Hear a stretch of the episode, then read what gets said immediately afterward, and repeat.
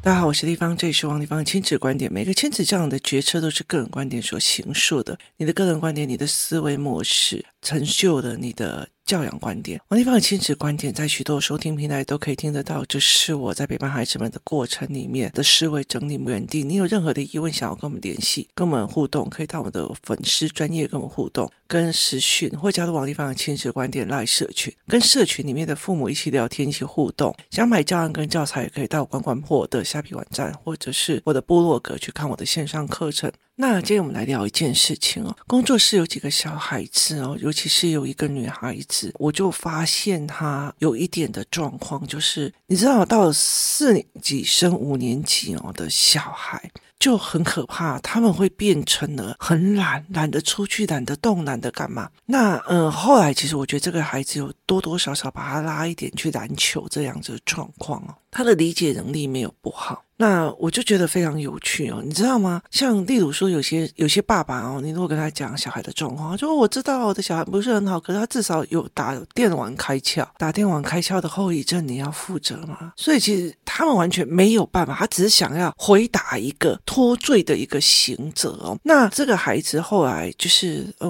我在跟他对谈的时候，我后来发现他常常在电脑课里面去追寻一些。八卦，咸鱼记的八卦啊，什么有的没有的哦。然后那时候我就觉得这个孩子不对了。那那时候就在跟他妈讲说，要赶快多给他一些所谓的漫画。那后来我们就集体买了一堆的漫画，尤其是外挂的部分，把它放上去。那后来他就开始跟我们聊漫画。可是因为我很清楚的知道说，这个小孩他越来越喜欢类似像那种呃明星八卦啊、抖音啊，然后那些八卦。那我后来就会开始去看所谓的中国有一些的小小说，就是网络小小说。然后我会先要去养成他的胃口，养成他的胃口哦，就这样子哦。中国的小小小说有分很多种，他都会在网络上啊，或者你知道，中国是一个呃没有智慧财产权的国家。所以他有一个很大的一个状况，就是例如说，呃，某一个人写了一篇小说，那他们就会把它搭配成影片，然后加上就是机器的说文，然后弄成一半，然后去赚取所谓的流量。所以其实你写了一篇小说，你弄上去，可能小红书啊、哔哩哔哩啊，然后抖音啊，它就有非常非常多的在制品。在制作的品，所以呃，他就会一直吸引小孩，一直听，一直看，一直看。那我就觉得说，他已经快要六年级了，他已经快要国中了。与其让别人拉过去，我还不如自己先拉哦。那这种短文有分很多种，第一种叫做甜文，就是那种霸道总裁爱上小职员的这种概念，然后为了他什么都可以改变，然后为了他有偏宠这样。这对我来讲是一个非常洗脑的一个概念念哦，就是好像我们以前对婚姻有错误的认知，都是琼瑶小说那一部分的大部分的这样子来觉得好像哦，爱情要轰轰烈烈哦，所以我遇到了很多的人，他们在后来就会跟我讲说，我觉得我跟他没有爱情了，一点都不轰烈。我说你现在在柴米油盐呢，孩子？那对他们来讲，他们就会觉得说他没有办法接受。那后来其实我还有遇到很多很多的人哦，那他第一个叫甜文，第二个叫做虐渣爽文。虐渣爽文就是我可能被人家虐待，然后我要去把这个渣男给虐回去哦。他是个渣男，所以我要把他虐他，叫爽文或者是都市爽文哦。然后呢，接下来还有什么穿越剧啊、古装文这样子，很多啊。那我后来其实都在挑什么？我都在挑爽文比较多，尤其是当你人生有第二选择的时候，例如说我上一。辈子，然后被这个男生，然后为了他，我去的一个呃比较烂的学校，只为了要跟他在一起，然后后来跟他结婚了，结果他竟然跟别的女人在一起，然后还把我害死，这样。所以当他再重生回到填志愿的时候，他会不会有不一样的选择？他会不会有不一样的选择哦？那为什么我会喜欢让小孩看这个？因为他看人生的对照表，就是人生的对照，然后我先养好他的胃口嘛，就。就好像。霸道总裁跟小职员的这个概念哦，我会先让他们看到有一个人，他跟着这个霸道总裁很久了，结果到最后这个霸道总裁找了一个田间无言小小女孩来，然后一口气就要她的位置。然后其实这一个霸道总裁，其实他所有的东西都是这个女生去帮他打天下大下。结果他遇到了一个什么傻白甜，然后他就希望他这个这个所谓的总经理的位置要让给这个傻白甜，然后他去当当个傻白甜的助理。所以于是他就开始摆烂，他就想说：你霸道总裁看多了，资源这样飞上天，我就看看你有没有那个能力。就是能力来讲嘛，后来才发现这个女生根本就没有什么能力呀，所以后来公司就越来越夸张的到，它里面有写很多的，包括说不会 PPT 呀。不会去跟人家有人脉呀，没有经营人脉的能力，甚至说接下来预定销路有多少啊，干嘛都没有，都没有，就是销售要销多少啊，干嘛这些都没有，所以对他来讲，我就觉得说，哦，好，那你都没有这一块，那你接下来要怎么做？所以当他是这样子的时候，他是没有能力，然后你又不会扒着，所以。后来，这个女生就把公司里面摆烂摆到一个程度之后，拉了所有的团队落跑去别的地方，然后开得风生水起哦。也意思就是说，你如果希望你自己有一个霸道总裁男朋友，然后在那边娇宠你谈恋爱，霸道总裁闲闲每次都跟你谈恋爱，然后甚至要给你一个什么新时代女性的职位，你别想的没有那个能力撑不起来的。所以其实我后来就会帮他们选这些东西哦。然后呢，就有一天呢，我就帮他们选，因为他们很有可能。可能跟我去泰国，所以我就帮他选了一个小小说。那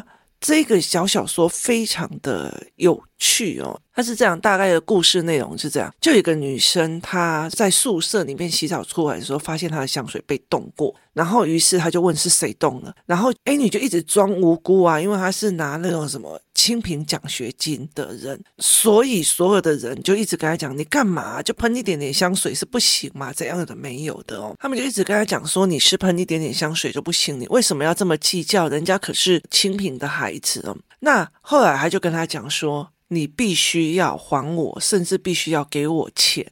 就是你必须要给我钱，然后你必须要跟我讲你要做什么。就是如果现在你可以给我一百块人民币，那我就觉得是合意志，说嗯，我我给你喷了。可是对他们来讲，一百块人民币就很多，所以大家就一直在骂他。然后很多人就跟他讲说，你这样子不公平。隔天呢，隔天的所有的人，学校的人都一直站在对方那一边。他喷别人的香水，却又告诉他说，他喷一下是会死哦，你为什么要？这么的小气，就是他把小气这一件事情又弄到他身上来哦。那所以对他们来讲，就是你偷喷了人家的东西，然后还骂人家，别人一点都不大气，有没有很多这种事情？有。那接下来呢，他又做了一件什么事情？接下来这个女生，她意思就是说，她在替鬼王做事情，然后鬼王呢，就有时候就会来看。她意思就是说，她去帮很多的，就是罪孽深重的鬼，然后喷上一种叫做迷魂香。这种香会让很多的恶鬼来吃它，然后让那个就是罪孽深重的鬼就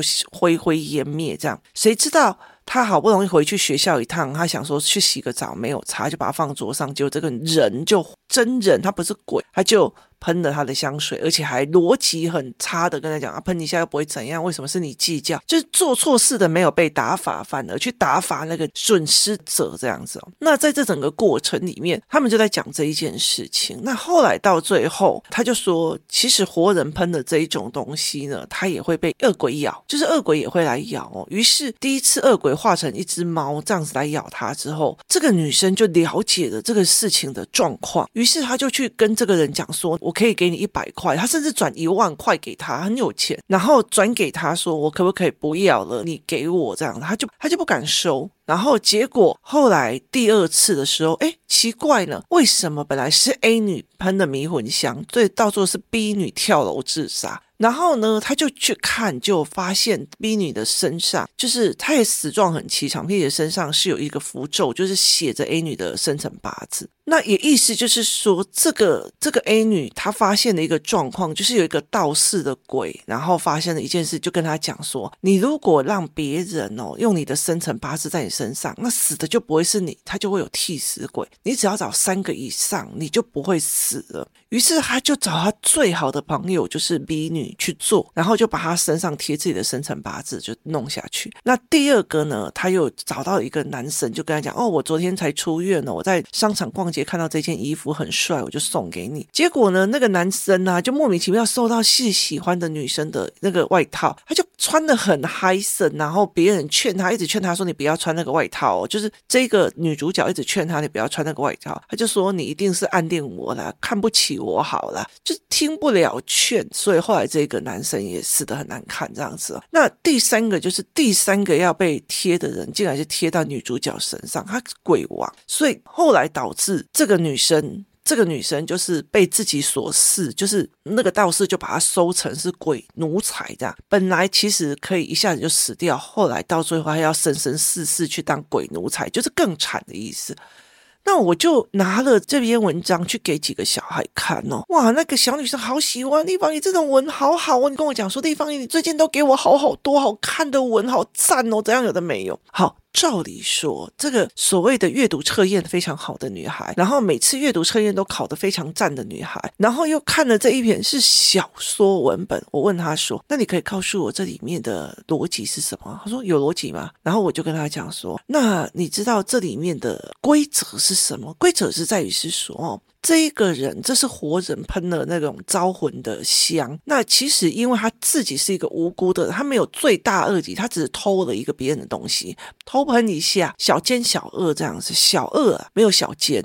那所以对他来讲，其实每一个鬼都不可以把他神魂活逼。为什么？因为他罪不至死。可是这个呃鬼道士后来用一个方式，就是你罪不至死，所以我不能吃你。因为吃了你，我会功力大增，所以后来他就教他一种方法。当他用他的生辰八字去害三个人死亡的时候，他就是罪孽恶极。所以他罪孽恶极的这一个人，罪孽恶极的这一个人，然后所有的鬼都可以吃他，就对。所以他在等他等到他罪孽恶极之后，他有专门把他吃掉的权利。所以。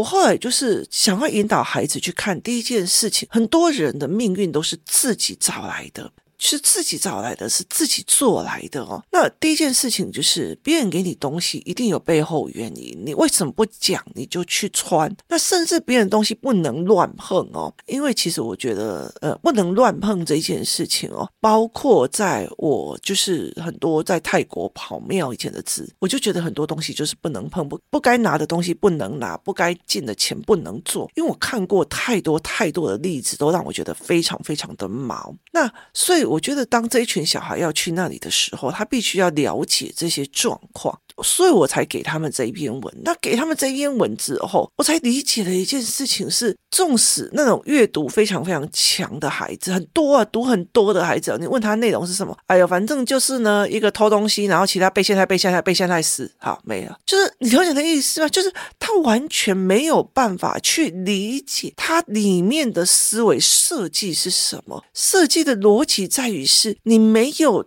某一些行为，你是不会引起自己。自己的倒霉与杀身之祸的，就是如果这一个人没有贪念，他后面不会不会产生这样。如果一刚开始人家要赔钱，你就可以给人家了，不要再刁他又干嘛？就是认了，你听有意思吗？好，那这件事情就会截止。同样这件事情，它有截止的时间。好，那其中一个他是。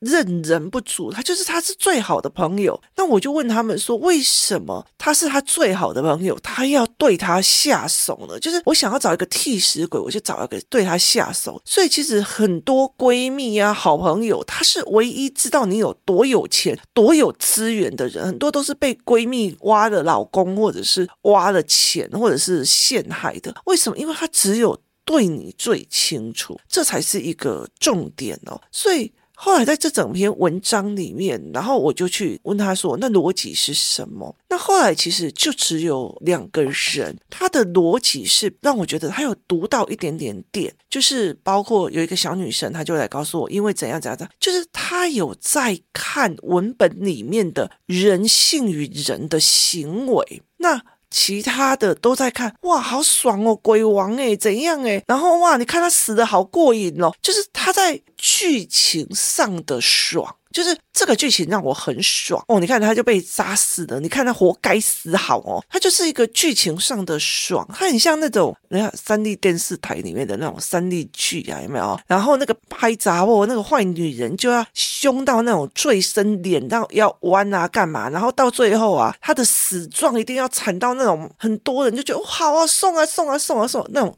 感觉你知道吗？它的它的概念是这样子哦，它是那种所谓的就是乡土剧的爽感。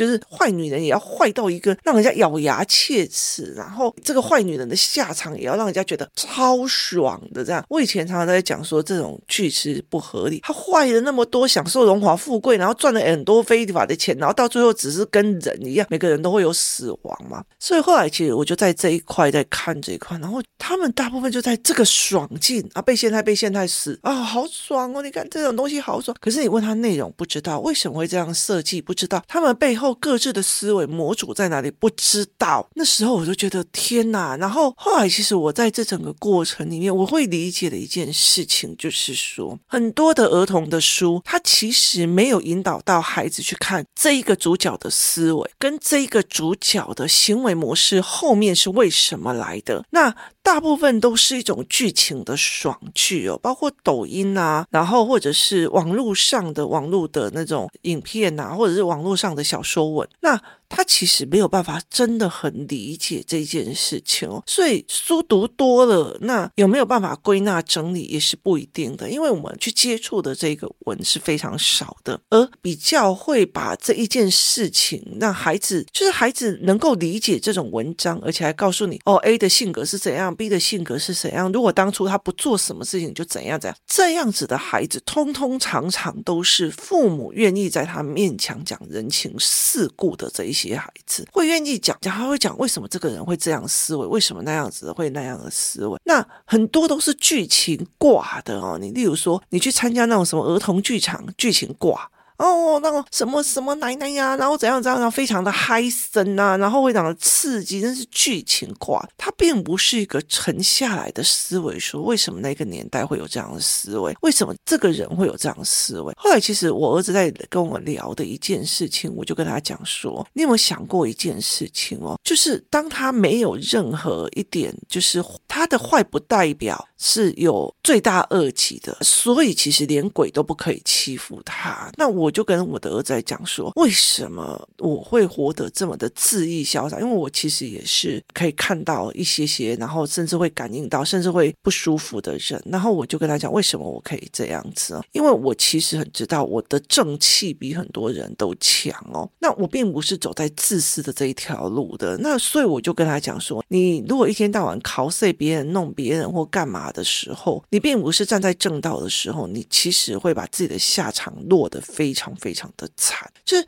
你的下场其实就会非常。为什么？因为所有的鬼跟倒霉鬼都可以来哦。可是你如果用语言学来讲的意思，就是说你每天在抱怨的时候，别人就不会给你东西啊，买这种东西给人了，丢脸死。那你觉得有人，包括行业的人会给你吗？不会吗？为什么？因为你的语言招来坏运嘛。所以它是一项一项一项的逻辑下来的哦。那你怎么去看这一件事情？那整个在陪这群孩子看这种所谓。的小故事里面的小散文的时候，我就会发现他们其实根本就不懂哎，就他们有很多那种呃。八卦电视里面的抖音剧情里面的简易的爽感，就是被复仇坏人得到报应的那种爽感，而不应不是去思考他整个的呃所谓的逻辑是什么？那为什么会这样设计这个逻辑哦？为什么他想要去设计最好的朋友？他为什么这一个人会中了这个蛋？然后为什么这个女主角不怕鬼王？就是他们完全没有办法去做这种角色立场的思考，然后也没有办法把里面故事里面的游戏规则跟思维规则看得很清楚。所以我其实本来很想要让他们去看，说不要乱拿别人的东西，不要乱弄别人东西。可是后来发现他们只是哦，就是被背叛，被背叛爽，好这样子而已。然后，然后我问他们思维是什么，他们全部哈。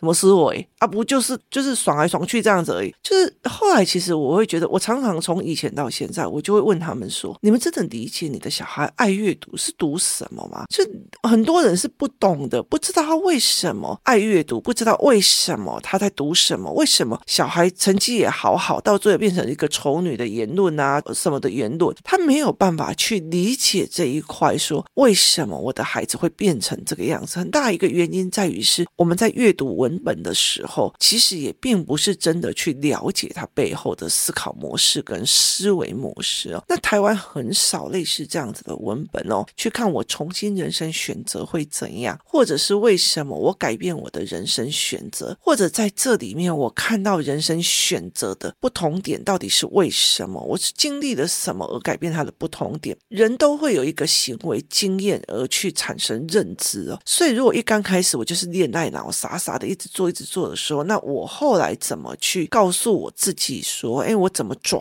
变的？所以其实我很喜欢看他们的，就是类似重生文或干嘛给小孩看。我帮他们挑过，目前有挑过好几个哦，包括他们后来重新更改自己的人生决策，然后重新更改什么？那小孩好爱看哦，为什么？因为他们从小个漫画文本用到小说文本的时候，我要给他们看一点人性的哦，然后他们就觉得地方也在挑文本非常有趣哦，所以我就给他们挑了一些文本让他们这样子看。很大的一个原因就是我要提前铺陈，让他们去了解这个状况，然后我也可以利用这种小文本去看他们到底有没有看到文字里面或文章里面的思维哦。那你看到这几个小孩，就是反而是从小就很喜欢阅读的这一群小孩，一天到晚都在看书，一天到晚拿着书就在看这一群小孩，他们其实完全没有办法去 catch 到里面的人的行为跟思考法，反而是常常跟妈妈在外面混的那一群，然后一看哦，立方，你这个就是怎样，这个就是怎样，就是大量对谈，然后看多的人性，看多的人性思维的这一群小孩，他反而可以去了解说啊，他怎么要这样做啊，这样做就会怎样怎样，好。